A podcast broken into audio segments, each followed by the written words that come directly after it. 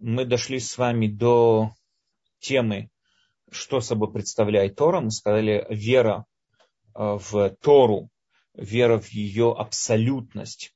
Это один из принципов иудаизма, это один из принципов э, э, веры в иудаизм. Мы с вами сказали, что Тора это абсолютно, и это и есть та самая Тора, которая передавалась нами с поколения в поколение.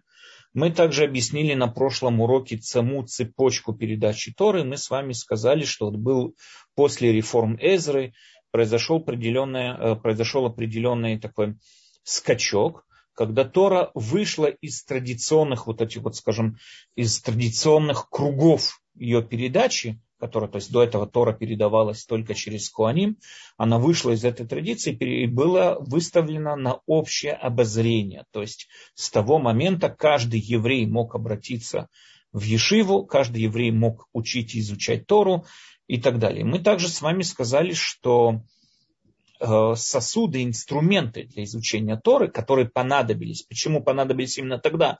Потому что, как мы с вами сказали, до этого этого не надо было, потому что Тора передавалась по традиции. Но как только она стала, на, скажем так, доступна для всех, на общедоступна всему народу, э, с того самого момента потребовались новые инструменты для ее анализа, для ее изучения и так далее. И мы с вами объяснили, как скажем так, э, в это иудаизм впитал в себя э, логику и рационализм, который был разработан греками, и он его использует. То есть мы с вами видели через рассказ про Шимона Цадик, как, э, как мы используем сегодня, на сегодняшний день, используя это ради изучения Торы, это считается тоже то же самое изучение Торы. Мы с вами сказали, что вот этот вот рассказ про Шимона Цадик, о его встрече с Александром Македонским, то, что мудрецы хотели донести нам в этом рассказе, это именно вот это вот столкновение двух, э, двух культур, двух цивилизаций. Одна, которая несла рациональные сосуды и инструменты, а другая, которая несла цель, правильную цель использовать это рациональные э, инструменты для анализа и так далее, использование для Торы, когда вот они встретились, иудаизм впитал это в себя. И с того момента понятно нам, что Тора сегодня изучается. А мы с вами сказали, что Тора это именно ее устная часть, потому что письменная часть это всего лишь вкратце записанный конспект, а именно устная часть Тора это и есть Тора. И Тора с того момента начала э, передаваться уже в рамках рационального, рационального изучения, рационального анализа и так далее, и так далее. Также мы на уроке вспомнили с вами одну из реформ, которую провел Эзра, и это была реформа того, что он изменил шрифт. И я получил огромное количество вопросов э, на эту тему. В основном все эти вопросы связывались с тем, как Эзра мог изменить такое святое, как, как э, э, шрифт Торы, как он мог вот поднять руку на святое из святых, на Тору, как он помог ее изменить и так далее. Сегодня я хотел бы немного затронуть эту тему перед тем, как перейти к следующему принципу. Э, для того, чтобы ответить на этот вопрос, надо вначале, знаете, обратим с вами внимание на другой вопрос. И мы с вами видим, как они между собой взаимосвязаны. И ответ на тот вопрос ответить нам также на этот вопрос. Рабьюда Олеви в своей книге Акузари, да, там он, когда написал книгу, вот, известную книгу в иудаизме, Рабиуда Леви, э, где он предоставил э, свое мировоззрение через мудреца, он описывает там совершенно вымышленный рассказ. Мы знаем, что был хазарский народ, мы знаем, что он существовал. У нас есть даже переписка между Раби Хаздай и Бен Шапрут, э, был один из главных визирей Умайской династии, он был главный неофициально, но был визирь этой э, империи, вот это вот Андалусии, Юга Испании. И он вел переписку через византийских купцов, которые до него донесли весть о том, что вот есть хазары, хазары, которые, вот целые хазарские племена, которые приняли иудаизм. И Раби Хаздай Ибн Шапрут, ему эта идея очень так его затронула. И есть у нас переписка между ним. И если я не ошибаюсь, я точно не помню, но, по-моему, звали главного шейха, вот этого вот хазарского, главного вот этого вот главаря их, этого хазарского каганата, его звали Юсеф. И между ними была переписка. И тот ему описывал, как вот он, э, как э, они приняли практически гиюр и так далее, и так далее. Это идея того, что есть, существуют такие вот племена, такие вот где-то не просто племена, они управляли Волгой, они управляли Днепром, они управляли Крымом. То есть это был огромный каганат, это была огромная мощь в то время. И Кавказ был под их властью. Это был крупный мощный каганат. Так вот, когда, они, когда вот, представьте себе еврейство, которое было угнетаемо в Византийской империи, еврейство, которое было страшно угнетаемо в Европе, которое там все вот эти крестоносские походы и преследовали и так далее, и вдруг дошла весть, что где-то там, в далеких местах, где-то в далеких краях существуют евреи, которые не просто их никто не угнетает, как в Испании, а наоборот, евреи, они там э, командуют и рулят всем, что происходит. Евреи там скажем, власть имеют над всеми другими народами, и там им славяне дань платят и так далее. То есть это было, воодушевляло многих евреев. Через эту историю Рабьюда Леви написал книгу совершенно вымышленную, но как бы построенную на том, что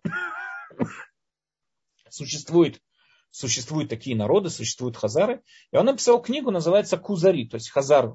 Книга называется Хазары. В чем особенность этой книги? Это о том, что хазарский э, халифат, я не знаю, как его назвать, халиф, или не знаю, как его там называть, там хазарский э, шейх, он, э, ему приснился сон о том, что его действия, э, его намерения правильные, а действия его неправильные. То есть ему пришел, приснился сон, что вот он совершает неправильные обряды.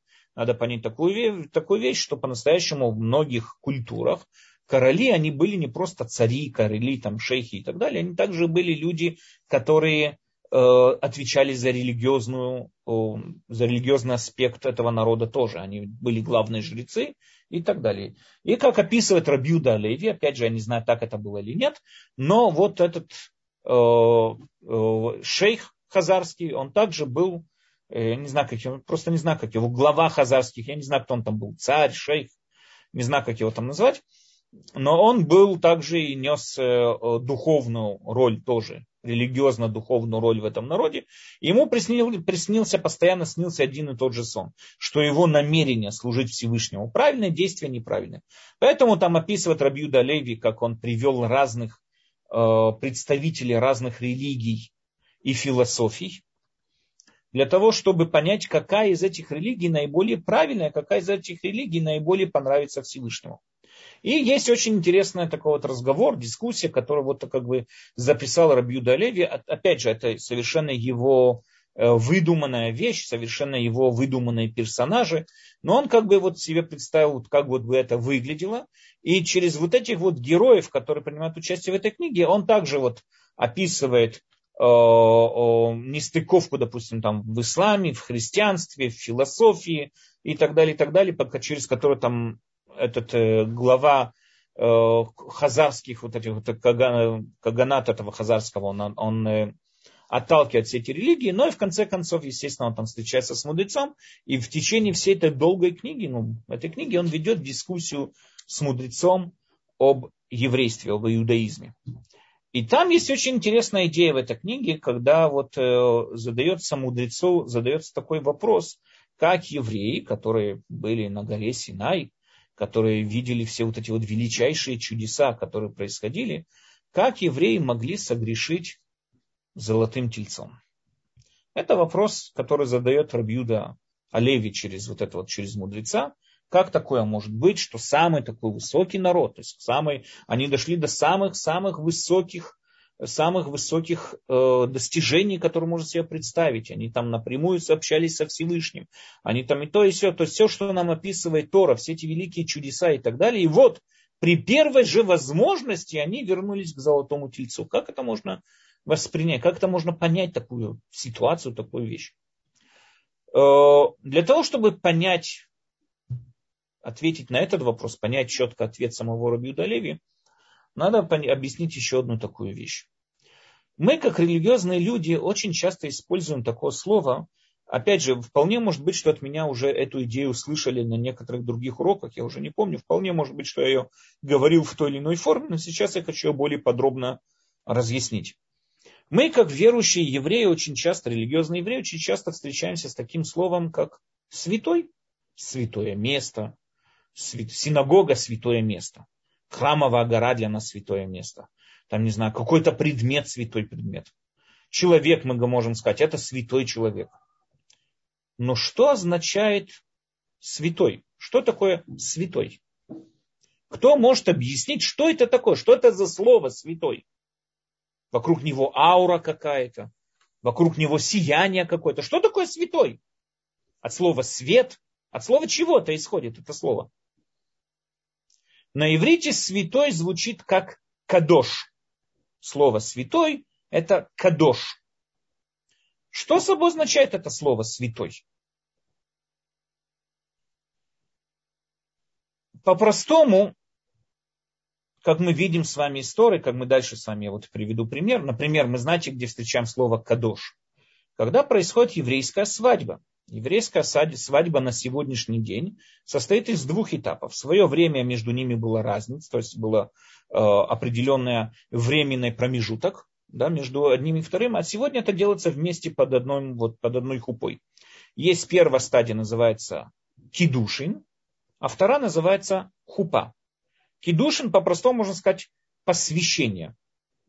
Когда мужчина посвящает себе девушку. Что это означает? Он посвящает себе девушку. Означает, что он ее выделяет из всей общей толпы других девушек. То есть, если до сих пор эта девушка была разрешена всем, любой мог ее взять себе в жены. До этого, до этого момента эта девушка была разрешена всем. Сейчас пришел этот человек, и он ее выделил из этой толпы, запретив ее всем.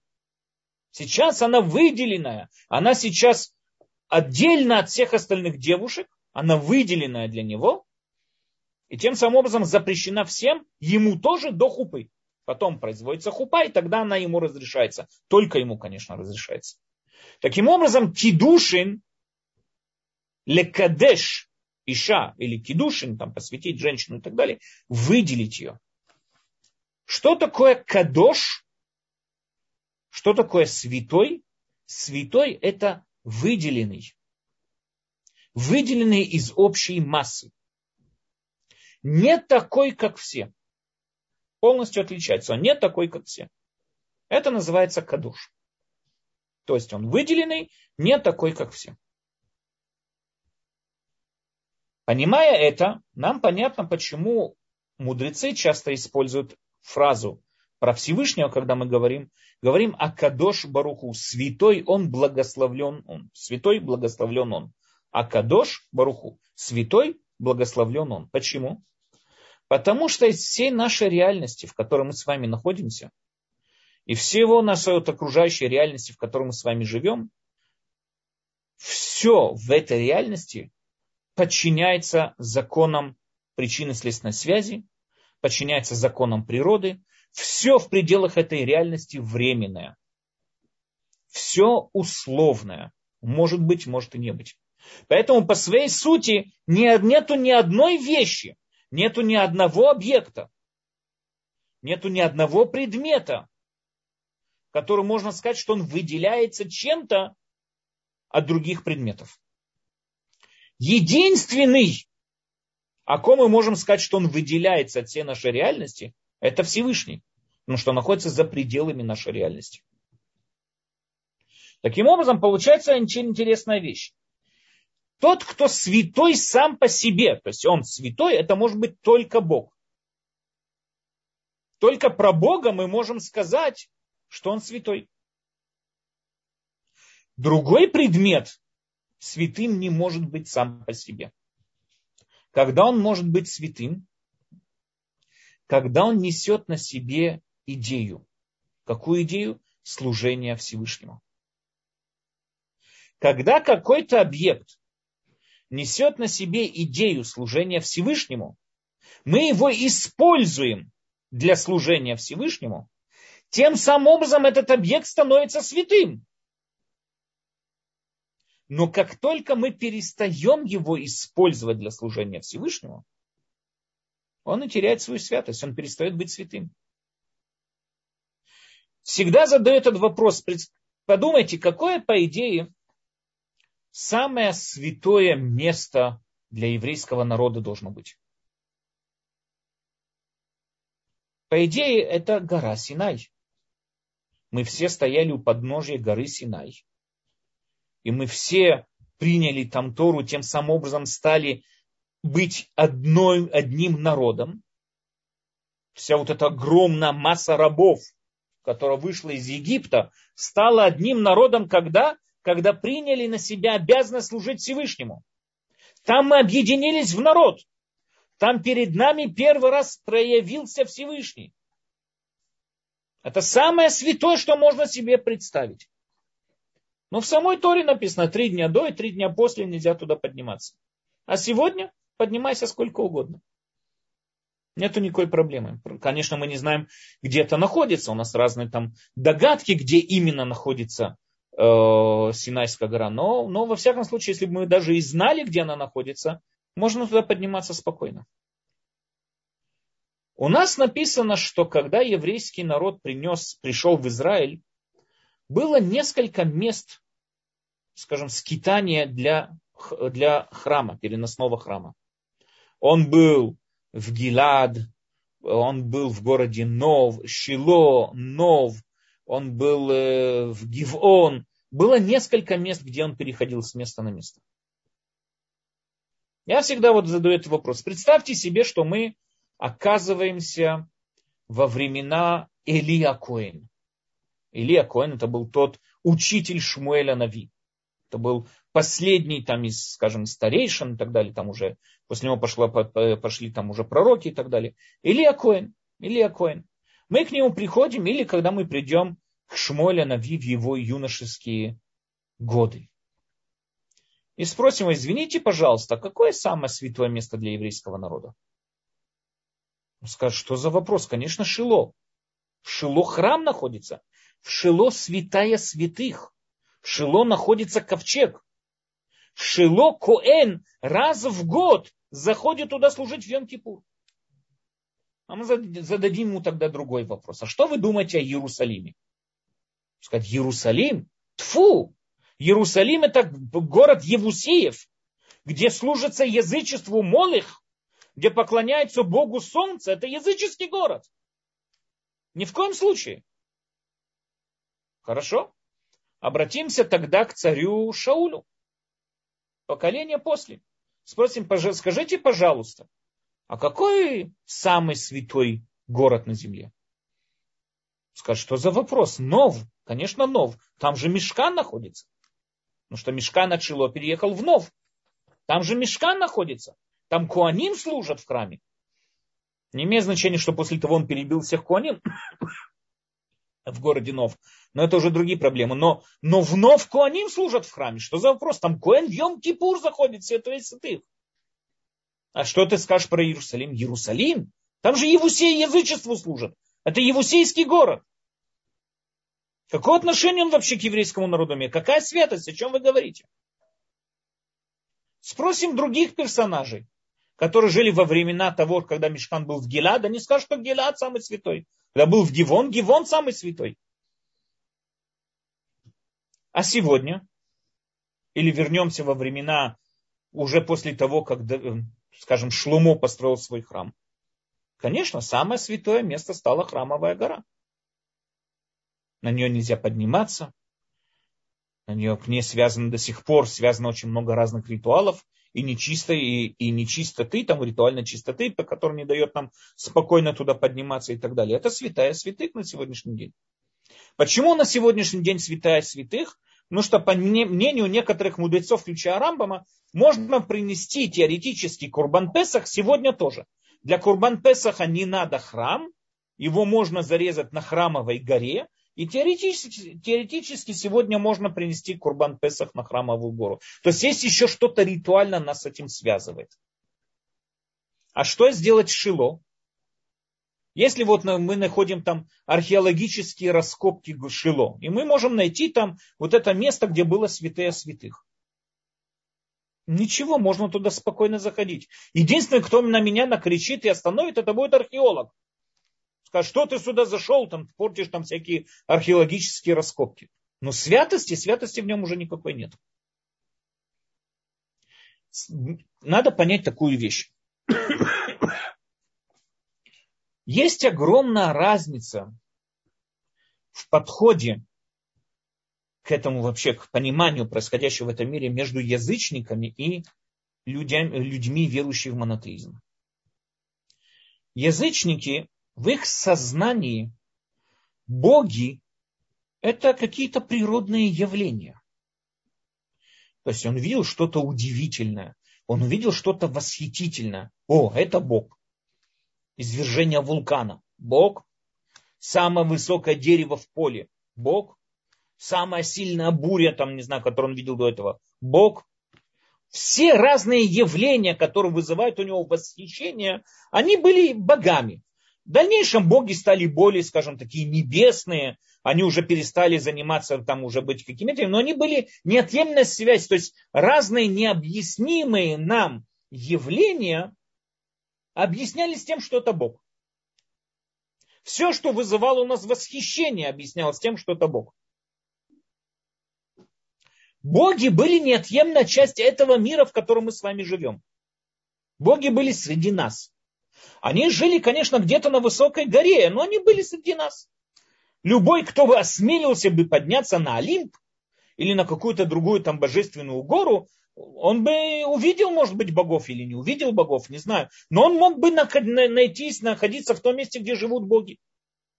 Боги живут среди нас они более духовные, они более мощные, они там, не знаю, какие-то гиганты огромные, но они среди нас живут.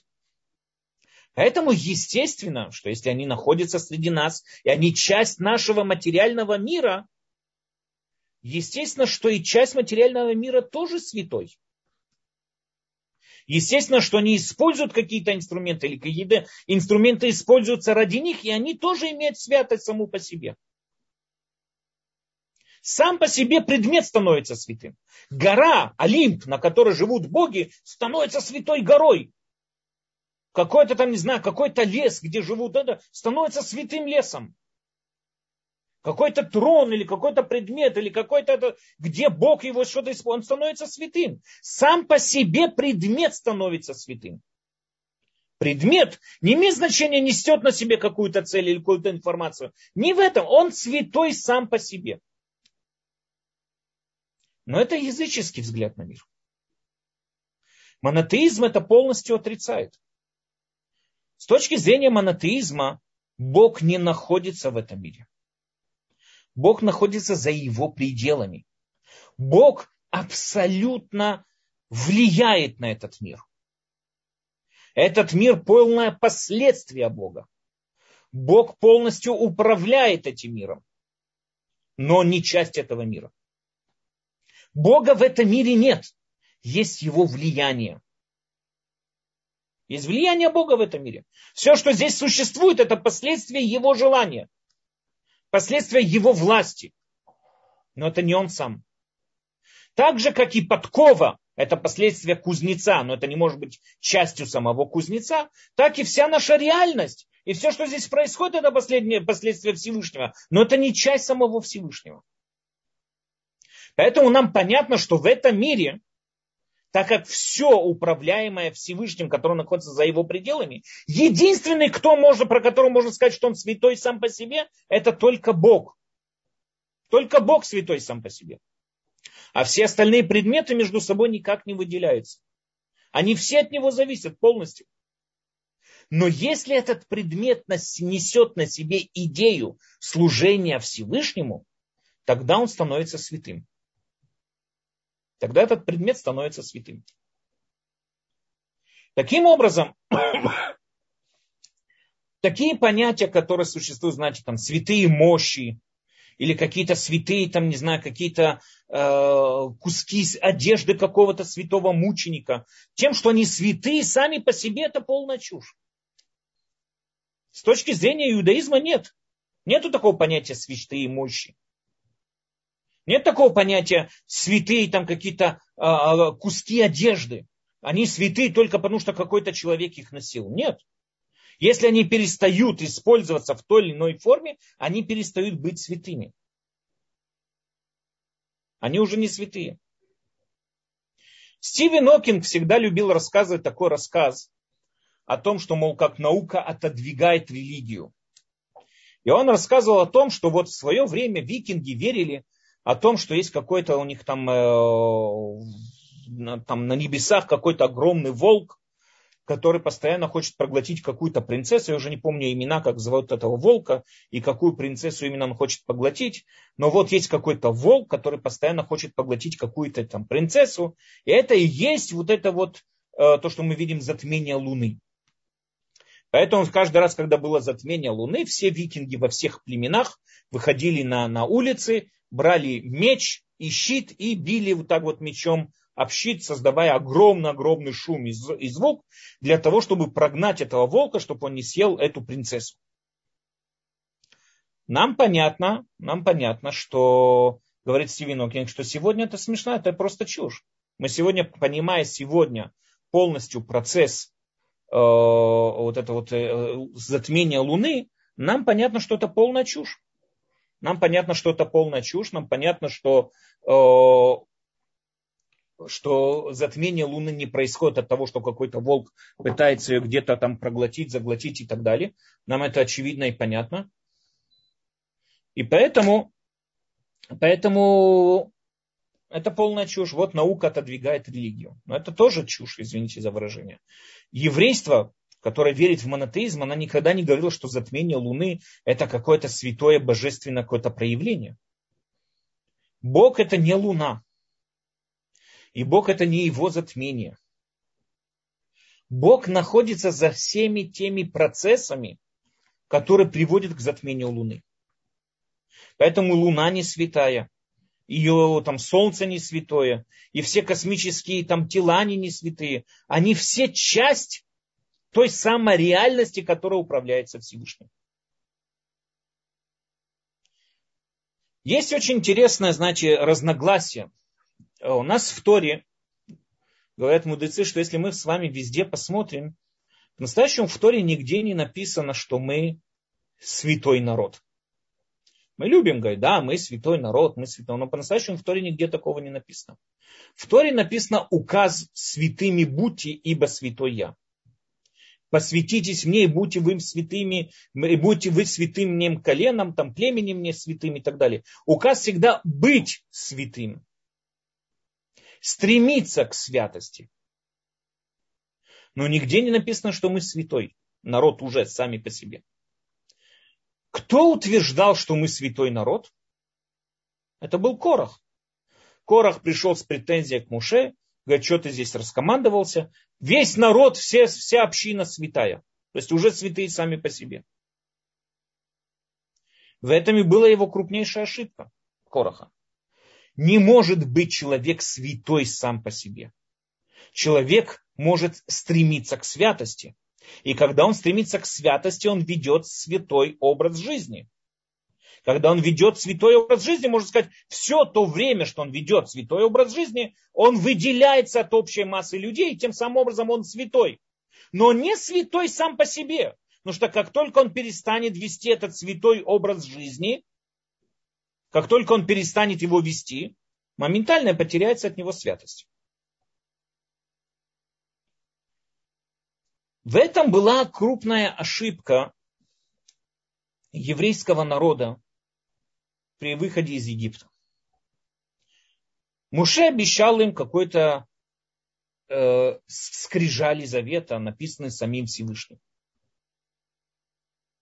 Знаете, я вам задам еще один вопрос.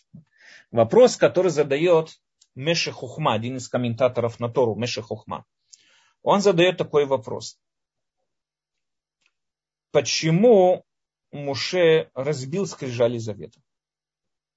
Он спустился с горы, видит, как еврейский народ согрешил, видит, как еврейский народ грешил.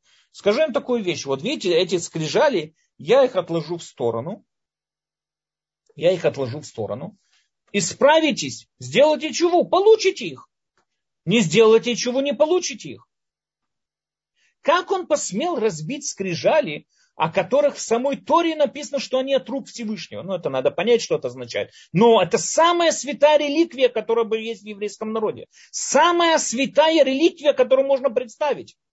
Эти скрижали не Мушейк писал как Тору, а напрямую от Всевышнего получил. Как он имел право их разбить?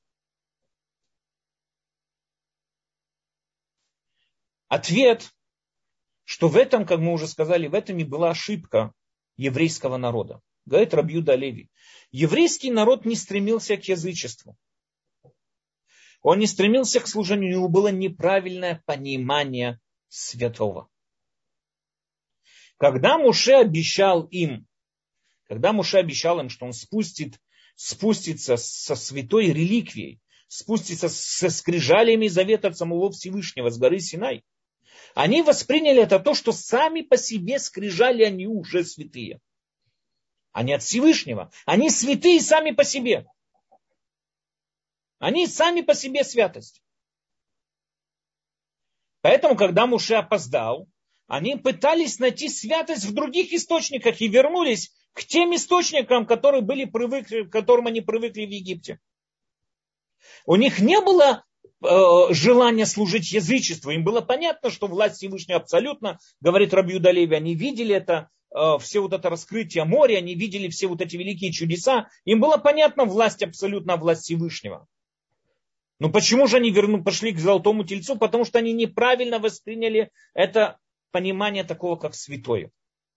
И они думали, что вот Муше спустит им какой-то святой предмет, который, не знаю, может там вампиров отпугивать будет, или, не знаю, каких-то там, не знаю, чем там, злые духи будет каким-то образом, потому что он святой. Но по-настоящему нет. По-настоящему, они, поэтому они искали, извините, поэтому они искали источник святости в себе привычный, когда Муше опоздал. Начали искать в привычных себе э, терминах, привычных для себя там каких-то там воспоминаниях и так далее. И вот создали золотого тельца. Говорит, э, говорит э, автор книги Меша Хохма, поэтому Муше и разбил скрижали завета. Он разбил скрижали завета, показать им, что несмотря на то, что это самый святой предмет, который может быть на земле, представить себе, но в нем нету никакой святости, если он не принесет на себе ту самую идею служения Всевышнего.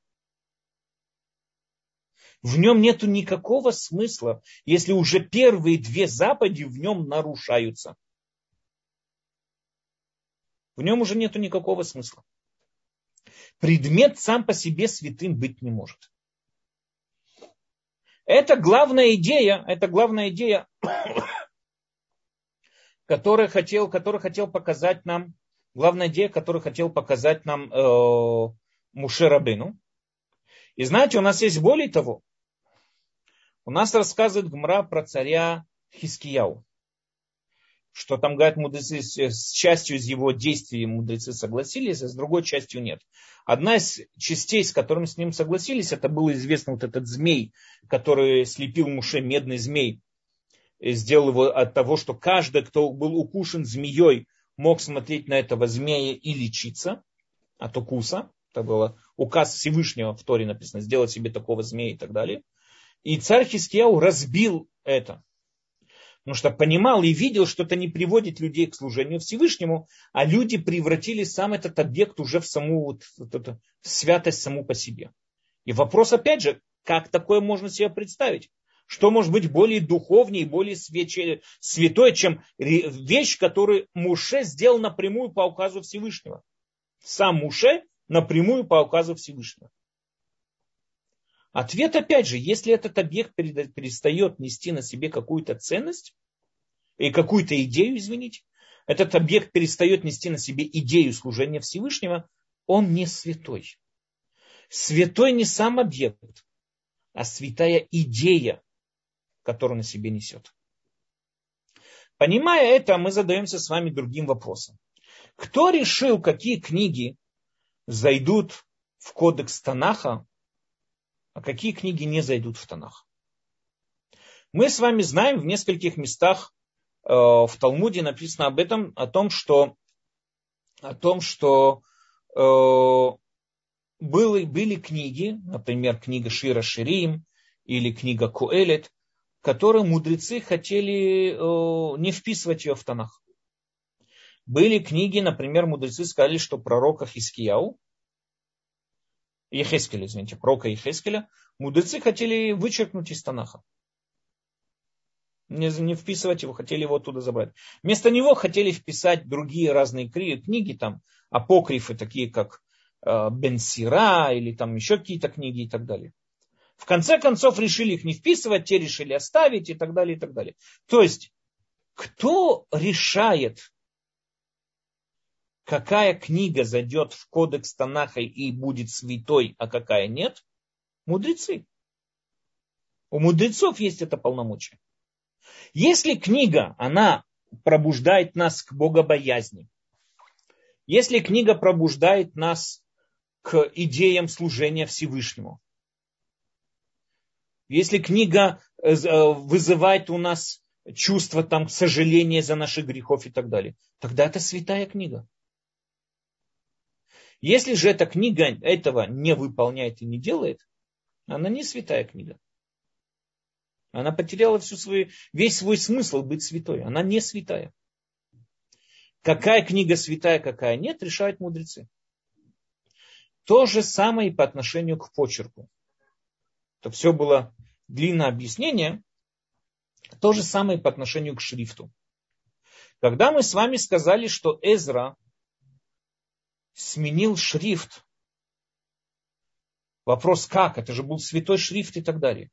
Но Эзра было понятно, если этот шрифт не позволяет евреям учить Тору, потому что им уже был незнаком этот шрифт. Если этот шрифт не дает возможность евреям Э, продвигаться в изучении Торы, он уже не святой. А наоборот, тот шрифт, который позволяет евреям, тем шрифтом, который сейчас будет записана Тора, этот шрифт становится святым.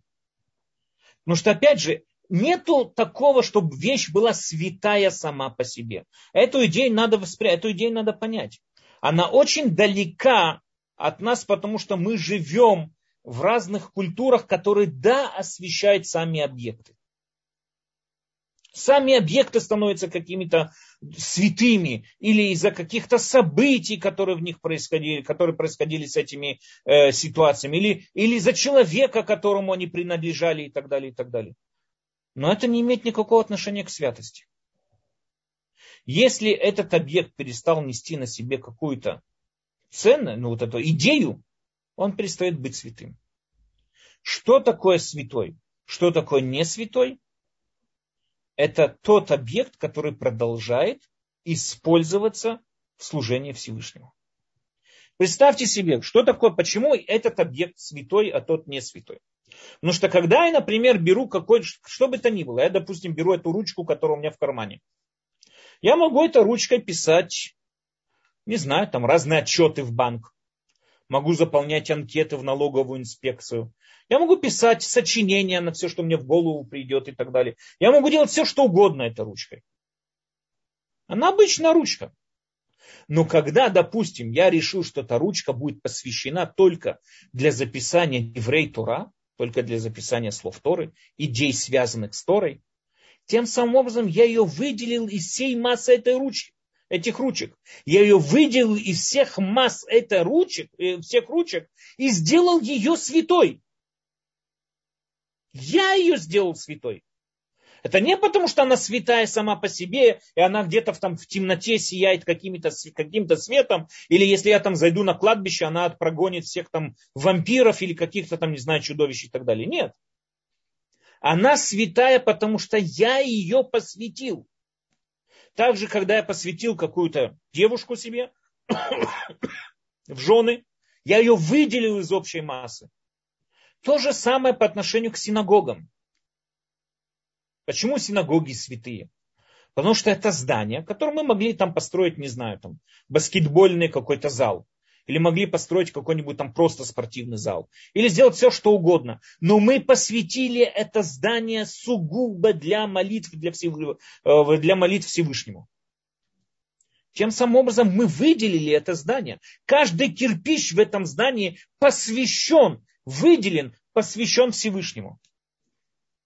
Поэтому если до сих пор все объекты, существующие в этом мире, используются человеком, используются человеком для его бытовых нужд и так далее, сейчас в данной ситуации, когда я беру и посвящаю этот объект для чего-то, для какой-то высшей цели и так далее, я его выделяю, этот объект, и посвящаю. Это называется святой.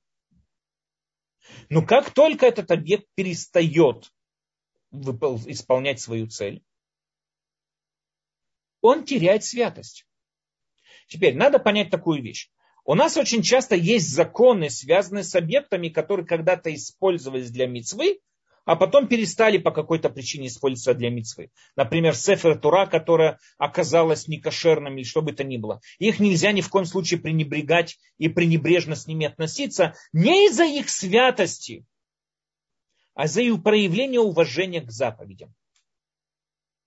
Надо проявлять уважение к заповедям. Но если этот Сефер Тура не используется для чтения и так далее, по каким бы то ни было причинам, мы, он, к нему есть законы, которым мы должны к нему с уважением относиться. Но он уже сам по себе не посвященный для чего-то особенного. Поэтому у нас есть, например, такой закон, что если Сефер Тура написал Мин, помните, Мин это тот человек, который отрицает присущность Всевышнего, атеист. У атеист, у него человек, у него очень красивый почерк, у него художественный дар какой-то, и он очень при очень красиво умеет писать вот это вот э, эти буквы на Сефер Тура. Он очень красиво их делает. Он вообще про Бога не знает. Он это делает чисто ради заработка. Он вообще в Бога не верит. Нам говорят мудрецы, что такой Сефер Тура надо жечь. Как его жечь можно? Это же слова самого Бога. Это же слова, он переписал слово в слово. Там нету никакой ошибки. Там нету никакой проблемы. Как можно прийти и сжечь это? Говорят мудрецы, да. Он не, он не несет на себе никакой, он, э, извините, он не несет на себе никакой святости. Но что он не был записан ради того, чтобы его читали, использовали и так далее. То есть нету святости в самих словах. Нету святости в самом черниле. Нету святости в самом регламенте вот этом кожном. В этом святости нету никакого. Святость самой идеи, которая заложена в этой книге. В этом находится святость. Поэтому прийти и сказать, что все евреи святые, как утверждал Корах, это совершенно неправильно. Нет. Евреи отличаются от других народов тем, что они приняли на себя определенный образ жизни. И если они следуют этим, этому образу жизни, они святые. Если они не следуют этому образу жизни, какая в них святость? Никакой святости нету. Есть, конечно, другой подход. То, что я вам говорю, это подход Рамбама, это подход рационалистов. Вы можете услышать часто другие подходы о том, что есть какая-то еврейская особенная душа, какая-то частица, не знаю, что бы там в нем не было и так далее. Но мы как бы по-простому, с точки зрения рационализма, это, это смешно. Я не думаю, что человек, который, имея еврейские корни, но он бандит, наркоман, там, не знаю, сутенер, он более святой, чем э, какой-нибудь не еврей интеллигент, который занимается интеллигентными работами и так далее. Нет. Только что еврей, он может выбрать себе, без того, чтобы проходить гиор, может выбрать святой образ жизни. Как, так же, как и любой нееврей, который проходит гиур, может выбрать святой для себя святой образ жизни. Разница происходит не в национальности, по мнению Рамбама. Разница проходит не в национальности, а разница проходит э, в образе жизни. Человек, ведущий образ жизни, который посвящен служению Всевышнего, он ведет святой образ жизни. И поэтому можно грубо сказать, что он святой человек. Он еще не святой человек, он стремится к святости, но уже можно сказать, что да, он э, выделяющийся из всей толпы человек. Человек, который не ведет этот образ жизни, посвященный службе Всевышнего, он обычный человек. Как и огромная, огромная масса людей вокруг нас. Но прийти и сказать, что этот человек, он святой, потому что он потомок каких-то больших раввинов. Или этот человек, он святой, потому что, не знаю, в нем течет какая-то святая кровь. Или потому что этот человек, там, не знаю, у него там какие-то видения ночные были и так далее. Нет. Как, то же самое, как и насчет пророков мы с вами видели. Нет, такого быть не может. Нету святости самой по себе. Опять же, святость существует только тогда, когда тот или иной объект несет на себе эту идею служения Всевышнему. Понимая это, мы также понимаем еще одну вещь. Рамбам говорит, почему иврит, Мурена Вухим Рамбам пишет, почему иврит считается святым языком. Почему иврит святой язык? Говорит Рамбам, потому что, если мы с вами посмотрим, на иврите нету пошлых слов. На иврите нету матов. На иврите нету гадких слов, которые выражают там, не знаю, какие-то э, э, интимные занятия или какие-то там, не знаю, э, интимные органы тела и так далее. Нету всего этого. Можно понять Рамбама тем самым образом, что вот нету таких слов, поэтому он святой язык. Но можно понять также по-другому. Тем, что на иврите нету матов, скажем так, это показывает то, что иврит долгое время был не, скажем, он был не бытовым языком. Он был ритуальным языком. Это язык, который был посвящен для учения Торы, для посвящения Торе и так далее. Он был бытовым языком. Э, не извините, был ритуальным языком. Поэтому он был и святым. Потому что тот язык, как мы с вами знаем, который используется в бытовых целях, тот самый, это тот язык, несет на себе огромное количество разных матов, обзывательств и все что угодно. Иврит был святой язык. Почему? Потому что он был предназначен для ритуальных служб, молитвы, учения Торы, изучения там разных законов. Поэтому этим он и был святой. Сказать, что современный язык, на котором мы с вами разговариваем, он святой, нет. Современный язык, он не святой. Но что он уже потерял ту самую святость. Поэтому, например, евреи, э, многие религиозные евреи выступали против, э, как его звали, Элазар, Иуда бен, бен Элазар или Элазар бен Иуда, не помню, как его там звали, который обновил, мол, еврейский иврит, да, ввел иврит в массы разговорные. Юда бен Элезер, по-моему, звали. Э, почему вышли против него? Потому что он, скажем так, спустил статус святого языка на обычный бытовой язык. Многие предпочитали для бытовых целей использовать идыш, использовать разные другие языки, но не иврит, потому что иврит долгое время был святым языком. Что значит святым языком? Использовался только для святых целей. На сегодняшний день мы с вами понимаем, что иврит далеко не святой язык, и вдруг мы с вами видим, как иврит обрел уже всякие матишные слова, и вдруг мы с вами видим, как иврит обрел уже разные такие вот, знаете, слова-паразиты и так далее. То есть все, он перестал быть святым языком. Опять же, подведем итог того, что вот хотел сейчас вам объяснить. Мне задали до этого вопрос, как Эзра мог это вопрос, который мне очень много в группе, в группах, которые я веду, очень много людей задавали вот этот вопрос. Как Эзра мог поднять руку на святой почерк, которым была дана Тора? Ответ. Не существует объектов святых сами по себе. Если объект святой, это только потому, что он несет на себе идею служения Всевышнему. Как только он перестает на себе нести эту идею, он перестает быть святым. Опять же, посмотрите, у нас или гора Синай, которая не несет никакой святости, и более того, мы повторно получили Тору при входом в Израиль на горе Ивали Грязим, где мы знаем, где эти горы находятся. Мы знаем, где эти горы находятся. И мы там можем спокойно подниматься, там постоянно экскурсии проходят на этих горах.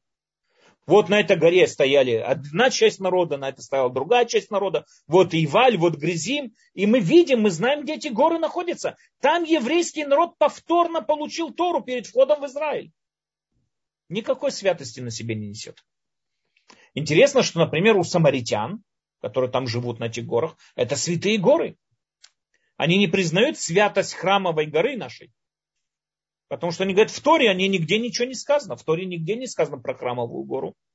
У нас есть Мидрашим, которые намекают, что, может быть, та гора, на которой там шел Авраам резать своего сына, может, это была храмовая гора. Но в Торе напрямую, прямым текстом это нигде не сказано. Они говорят, но зато в Торе четко упомянута гора Иваль и гора Грызим. И вот они перед нами. Они и есть самые святые горы. Но для нас, евреев, они не святые. Для нас, евреев, они не святые. Почему? Потому что они уже не все, они уже не используются для ритуальных служб. В тот момент, когда мы получали там Тору, они были святые. Но после того, как закончилась эта церемония получения Торы второй раз, как только эта церемония закончилась, прекратилась, еврейский народ разошелся, все, эти горы уже не несут никакой святости. Поэтому, если вам кто-то предлагает святую водичку, святую ниточку красную, святую, там, не знаю, что-то святое, посидеть на каком-то святом стуле. Я слышал, что есть разные стулья, которые там посидят, и каким-то чудесным образом женщины забеременеют, и там все вот эти чудеса, которые нам... Знаете простую вещь? Это чистой воды язычество. Чистой. То, что на этом стуле, может, когда-то сидел праведник, может быть. Но так почему этот стул сейчас святой? Сейчас же на нем этот праведник не сидит. Сейчас же этот стул не используется для изучения Торы. Этот стул не используется для, для там, каких-то продвижений в духовном мире и так далее. Так зачем, зачем сейчас? Что, что в нем сейчас святого? Потому что кто-то на нем сидел? Нет. Святость существует только в тех объектах, тех предметах, которые продолжают использоваться в служении Всевышнему. Это то, что я хотел сказать перед тем, как мы перейдем к следующему э, принципу.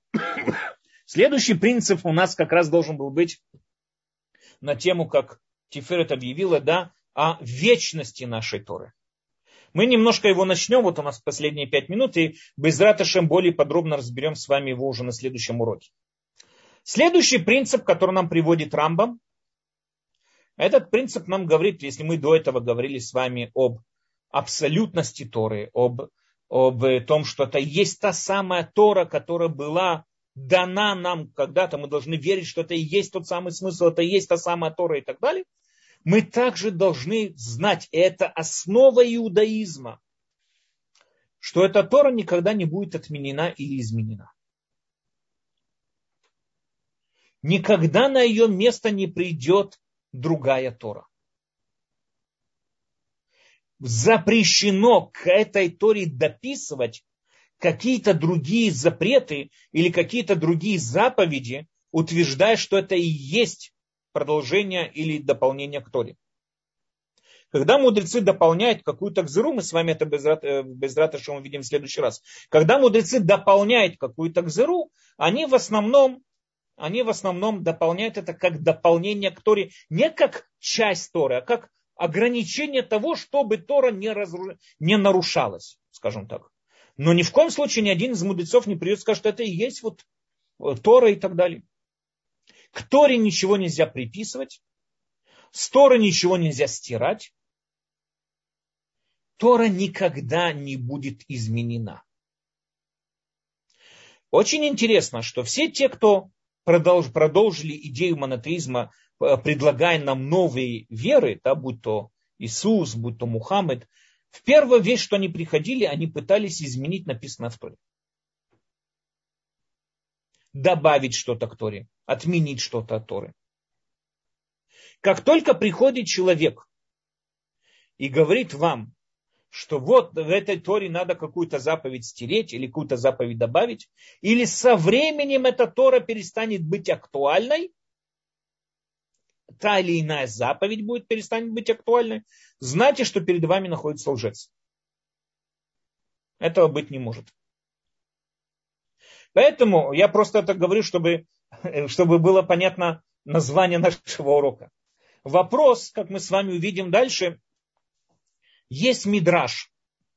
Мидраж, который нам говорит, и он часто цитируется, почему хазир, свинья на иврите называется хазир, почему называется хазир – Потому что со временем, так говорит Мидраш, Тахзор льет кшира. Когда-нибудь она вернется быть кошерной. Люди, которые понимают этот мидраж буквально, они отрицают вечность этой Торы. Они просто даже не, не просчитывают до конца эту идею. Я очень часто слышал от многих раввинов, которые вот так говорят, да, вот со временем будет это разрешено. Секунду, что значит со временем? Значит, что наша Тора будет изменена? Что-то из этой Торы будет отменено? Это сказать нельзя. Не просто нельзя, это отрицание одного из принципов иудаизма. Седьмой принцип. Это вечность нашей Торы. Без Раташем мы с вами разберем этот седьмой принцип. Без Раташем разберем с вами уже на следующем уроке более подробно. И постараемся проверить с вами, как можно сравнить эти мидрашим, которые говорят нам о, о, говорят нам о том, что вот э, что-то когда-то будет изменено и не будет изменено и так далее. Без Раташем мы с вами это увидим на следующих уроках, на следующем уроке. А сейчас пока что да, вот мы закончили эту тему вот этого предыдущего, э, предыдущего вот этого принципа о том, что Тора это и есть та самая Тора, которая была дана Муше. И несмотря на то, что к ней сегодня приписаны разные запреты и приписаны разные гзерот, добавления мудрецов, как мы уже сейчас сказали, не к самому коренному тексту Торы, а как дополнительные заповеди и так далее. И несмотря на то, что эти заповеди уже даны были нам не с помощью традиций, которые получали, а именно мудрецы вывели эти заповеди на, по своему усмотрению, на свое усмотрение, используя, опять же, рациональные инструменты изучения, анализа, критики и так далее, все равно это остается та же самая Тора. Когда, когда она придерживается главным смыслу самих этих заповедей. Это и остается та же самая Тора. Поэтому мы должны с вами понимать и верить, что та Тора, наша устная Тора, та Тора, которая сегодня перед нами, это и была та самая Тора, которую Муше преподнес еврейскому народу э, вот, 40 э, лет скитания по пустыне. Я сейчас видел, вот у меня здесь выскочил вопрос насчет Котеля. Э, вопрос насчет Котеля – это тот же самый вопрос, как и насчет синагоги. Котель, он святой, потому что евреи используют его, евреи используют его для молитв. Это синагога. Котель это самая большая в мире синагога, можно сказать. Евреи используют это котель для молитв, поэтому он до сих пор святой и несет на себе святость. Почему? Потому что используется для молитв.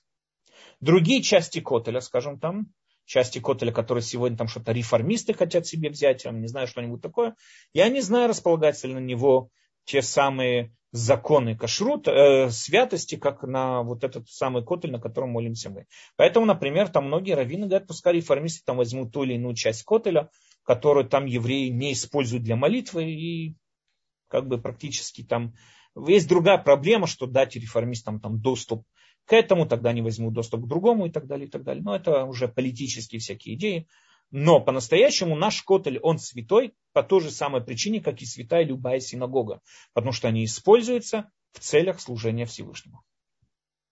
Окей, хорошо, есть вопросы? Да, спасибо огромное, Раф Даниэль. Есть вопросы, есть поднятые руки. Давайте с поднятых рук начнем. Пожалуйста. Э, здравствуйте. А вот еще вопросы. Когда Яков э, Авину, он э, камни, помните, там было, собрались. До этого же ничего там не делали. Это место как бы изначально было, я, как я понимала, что там душа была заложена в этом месте. Мы с вами видим, что, во-первых, мы с вами видим, что это душа, которая там была заложена в этом месте, она была потому, что там Яков собрал, во-первых, э, жертвенники и так далее. Э, во-вторых, мы с вами видим, что долгое время еврейский народ к этому месту, если мы относимся к этому месту как храмовой горе, долгое время еврейский народ к этому месту не обращал никакого внимания. В течение всего поколения пророков, в течение всего поколения старейшин, в, сам, в период самого Иушуа Бенун, когда разделялось, разделялось государство, ну, Израиль, земля между среди коленов, это был совершенно евусейский кусок земли, и еврейский народ к нему как бы, скажем, там, э, не имел никакого отношения, и там, может быть, в дальнейшем, когда это использовалось уже по назначению, там, может, уже и были какие-то святости и так далее. Вполне может быть, что потом это привязали к тем местам, которые написаны в Торе и так далее, и так далее. Но и опять же, если бы мы спросили Шмоля Нави, какое самое святое место на земле, то там, э, где находится Мешкан, там был Новый или Шило, или Иерусалим, он скажет Новый или Шило. Сто процентов. Я думаю, что это э, при э, Берешит как бы это было заложено, нет? Не были такие места заложены? Вот, смотрите, есть разные мидрашим на эту тему. И, как я уже сказал, есть подход, э, подход э, э, мистики, который так и говорит, да, что по-настоящему есть какие-то святые места на земле и так далее. Но, как мы с вами, как я уже сказал с вами, что подход рационализма, подход Рамбама, он это отрицает. И наоборот, мы с вами видим, что Тора выступает против таких понятий, как святой сам по себе. Почему это место было Мибришит святой? Чем оно особенно более, более особенно, чем другие места? В чем оно более особенное? Почему оно было таким вот святым?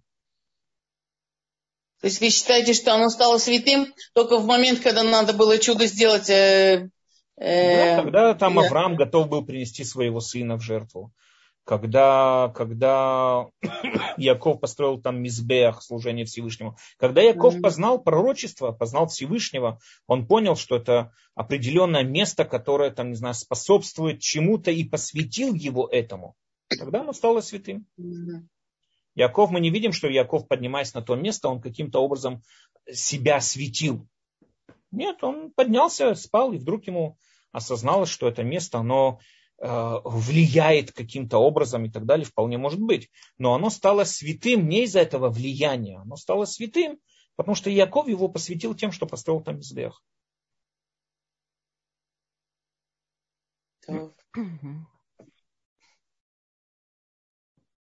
Да, спасибо. Татьяна, пожалуйста. Добрый вечер, да, добрый вечер. Я тогда продолжу. Добрый вечер всей, да, Рав Даниэль.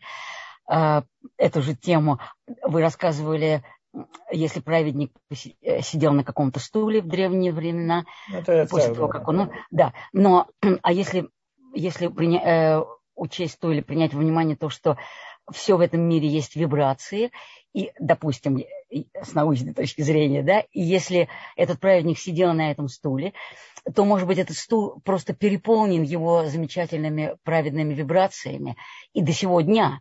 И тогда этот стул может быть тоже каким-то местом излучения этой святости. Смотрите, я помню, когда еще жил в Советском Союзе, был такой человек, которого звали Кашпировский, он там что-то ага. с вибрациями да. творил. Да, да. Вполне может быть, что есть материя, несущая какие-то на себе вибрации. Вполне да. может быть. Но это не делает это этим святым. Понимаете? Вполне может быть, допустим, даже если мы принимаем эту концепцию того, что человек может передать какие-то вибрации какому-то предмету. Допустим, я не допустим, такого может быть. Но это, но это не делает этот предмет святым, это делает этот предмет, э, несущий какие-то определенные свойства. Но это не делает его святым, это не святой. Тонкая граница. Да? Грань, вернее, да. Ну хорошо, да. И, и можно еще один, э, или как бы э, мы на как, э, да, может быть добавление, э, мы, э, на каком-то из шиуров, я не помню, кто из равов э, рассказывал, или может быть Рабицинов, может быть Рабицинхава, я не, не помню, рассказывали про э, Адама, что как, э, по легенде мудрецов, что Адам согрешил как бы с древним, с каким-то кабаном, и что из этого, что этот кабан родил свинью, и что как бы а, поэтому, если с, с, с нашей, как бы эм, из нашего века на это посмотреть, то э, ученые выяснили, что ДНК свиньи очень близко к ДНК человека. То есть и получается, как бы, что свинья, если по этой древней легенде, как бы даже в, какой, в каком-то смысле родственник человека, и если человек ест свинью, то это даже подобно каннибализму, поэтому это никогда, никогда не может быть разрешено. Смотрите, в Торе надо не забывать, что кроме свинины в Торе есть еще огромное-огромное количество запрещенных в пищу животных. Угу. Волки, там, не знаю, лисицы, все что угодно. Я очень надеюсь, что первый человек со всеми ими не переспал. Очень. Я тоже надеюсь, но ну, такое нам рассказали. Не, не по этой причине они все нам в пищу запрещены. Я, я не знаю, почему именно со свининой это сказано. Но опять же, смотрите, мы знаем с точки зрения науки, что для того, чтобы было какое-то порождение потомства, требуется, чтобы была совместимость ДНК угу. очень близкая намного ближе, чем совместимость между человеком и обезьянами, и тем более между человеком и свининой. Теперь, что, даже если есть, я не знаю такой мидраж, я не знаю, честно, вполне может быть, что есть, я не отрицаю его, но как мы уже с вами видели до этого, Рамбам утверждает, что есть определенный мидрашим, который надо уметь расшифровывать, надо уметь понимать. Я не думаю, что величайшие мудрецы Торы могли прийти и сказать вот, вот, буквально то, что мы с вами можем понять из этого мидраша. Я не уверен, что я не вижу в буквальном его понимании какую-то великую мудрость или что-нибудь такое. Наверное, тогда... в этот мидраж скрывать какую-то идею. Да, Если вот времени вы помните, никто... на прошлом уроке я привел пример, как, например, э, совершенно такой, знаете, невидный рассказ, невинный рассказ Шимона Цадик и встреча его с Александром Македонским, как он раскрывает нам общую огромную глубокую картину Э, встречи вот эллинийской культуры с еврейской культурой, как одна на другую повлияла и так далее, и так далее. То же самое вполне может быть, что и здесь этот мидраж несет на себе какую-то такую скрытую информацию. Угу. Но вряд ли я думаю, что можно прийти и сказать, что это вот его надо понимать буквально, потому что ну, тогда это просто, извините, звучит как глупость какая-то. Сто процентов, что это его буквально понимать ни в коем случае нельзя. Как аллегорично, да? Окей. Хорошо. Спасибо. Спасибо, здорово. Спасибо большое. У нас в чате сейчас нет пока вопросов. Ждем, пожалуйста. Можно поднять руку, задать вопрос голосом. Здесь есть э, некоторые вопросы на канале YouTube Талдотру. Спрашивают, как же тогда устная Тора? Э, хотят спросить по поводу того, что было сказано о том, что ничего нельзя добавлять к Торе. Устная Тора разве к этому не относится? И мы то, объясняли что... на прошлом уроке очень подробно, давали ответ на этот вопрос. И мы с вами объяснили, что без устной Торы, письменной Торы практически не существует. Письменная Тора, если вы попробуете ее выполнить, не приходя к какому бы то ни было комментарию, вы ничего выполнить там не сможете. Самая известная еврейская заповедь, как там обрезать кончик плоти своей, это тоже невыполнимо, потому что какой кончик и что обрезать, нам ничего не сказано об этом. Понятно, что с одной стороны письменно Тора от нас требует выполнения заповеди, это постоянно требуется. Выполняйте мои законы, исследуйте моими путями и выполняйте мои законы. Но с другой стороны, ни одну мецву, используя сухой текст устной, письменной Торы, ни одну мецву выполнить невозможно. Стройте суку семь дней. Что спите, находитесь в суке семь дней. Что такое сука? Трубите в шофар в Рошашана. Что такое Рошашана? Что такое шофар? Что, о, чем, о чем речь идет? Нету ни одной мецвы, которую мы могли бы выполнить, приходя, толь, прибегая только к сухому тексту письменной Торы. Поэтому очевидно и понятно, что когда Муше приносил, приводил там ту или иную заповедь, а он писал Тору в течение всех 40 лет, он обязательно приводил ее с объяснениями. Когда он сказал еврейскому народу, трубите в шофар в Роша Шана. Наверное, там кто-то был сказать, во что трубить? А что такое шофар? Муше ему пояснил, что такое шофар. Сидите, сидите в суке семь дней. Что такое сука? Муше пояснил, какая у нее площадь, какие материалы, из чего она сделана. Обрежьте кончик плоти своей. Кого обрезать? Наверняка он им это объяснил. Все мецвод, конечно, они были объяснены. объяснены и разъяснены, объяснены. То есть эти мецвод были, с объяснением приходили. И это и есть устная Тора. Прийти сказать, что устная Тора это добавка к письменной Торе, это полностью непонимание самого понятия, что такое Тора. Опять же, мы подробно разобрали это на прошлом уроке, поэтому если человек задал вопрос и не слышал прошлый урок, я очень рекомендую прослушать прошлый урок наш на эту тему. Да, конечно, пожалуйста, новые участники, присоединяйтесь, подписывайтесь на группу, которую ведет на WhatsApp Рав Даниэль и на телеграм-канале. Следующий вопрос от Ашера, пожалуйста. Ашер, можно включить микрофон. Ой, это да? меня? Слышно? Да, неожиданно. Да. Неожиданно меня. Э, добрый, доброе время суток. У вас там вечер, да? Добрый вечер. Да. А, у меня такой вопрос. Вы сказали, что лошона кожи, святой язык, он был святым.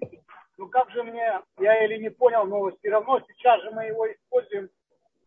Он остается святым? Сегодня, да, сегодня принято разделять между модерным, современным ивритом и то, что называется лашона кодыш. Сегодня принято разделять, потому что современный иврит немного отличается, ну, в строении предложений, в грамматике и так далее, и так далее. Сегодня мы говорим, что есть лашона кодыш, есть иврит, но по-настоящему а, по-настоящему тем самым, что иврит стал, как я уже сказал, бытовым языком, он, конечно, потерял, скажем так, очень много из той святости, которая была тогда, когда он был сугубо ритуальным. И поэтому, а несмотря на то, что мы его используем и в ритуалах тоже, но и также и в бытовых целях, уже не сказать, что он уже какой-то святой, это уже не знаю, вряд ли. А, несмотря на то, что есть различия, есть до сих пор, называется, есть лашона кодыш и есть иврит. Четкие границы между ними, они непонятны, но как бы есть люди называют и Лашона Кодыш, и иврит и так далее. Получается, в разные исторические периоды евреи разговаривали на разных языках. Конечно, а, да. Во время Моше, дарования Торы. Во время Моше они, может быть, и говорили на иврите, не знаю, на каком именно наречии, наверное, говорили. В более поздних временах, во времена уже Мишнает, они говорили на арамейском. Во времена это уже было арамейский, там с финикийским наклоном и так далее. Э, дальше они там уже говорили на других арамейских, потом был ладино, идыш, много разных языков, конечно. Но иврит в долгое время, вот со времен, вот уже когда начали говорить на арамейском языке и так далее, иврит сугубо сохранялся для ритуалов.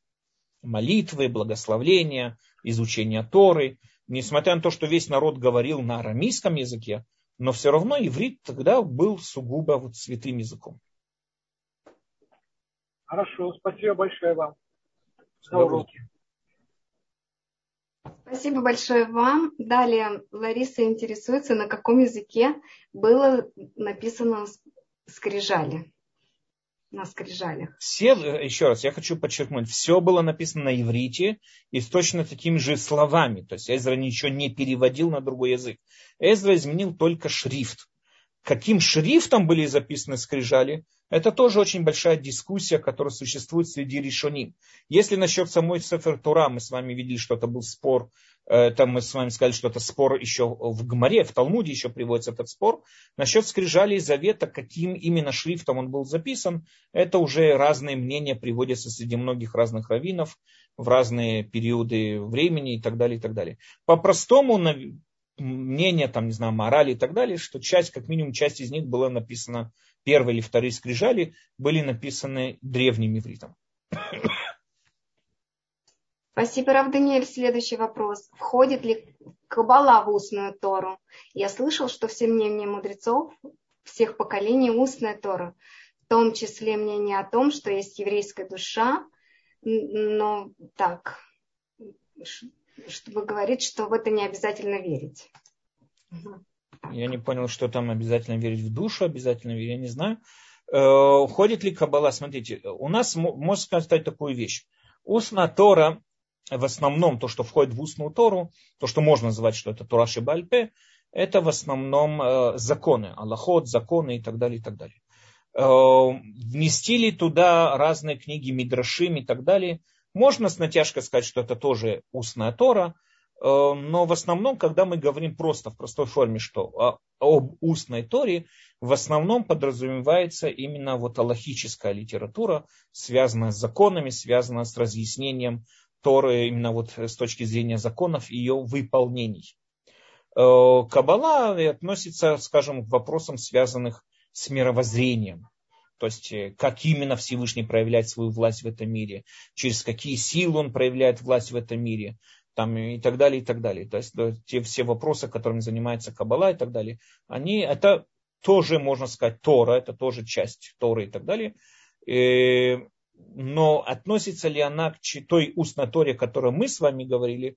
Нет, это Это к той устной Торе, которая требует рационализм, рациональный подход и так далее. Я вам скажу более того, знаете, что по-настоящему в этом тоже большой спор.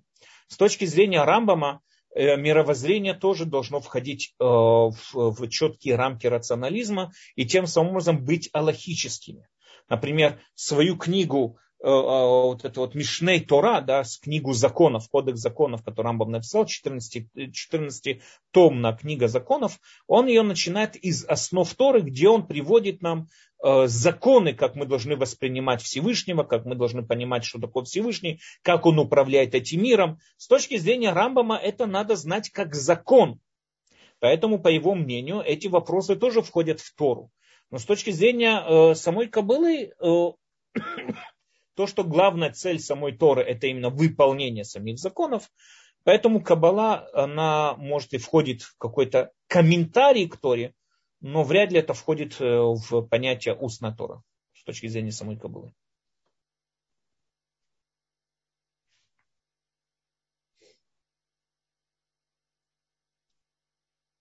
Спасибо, Равдане. Татьяна, Пожалуйста, вы можете включить микрофон. Да. Вы еще... угу.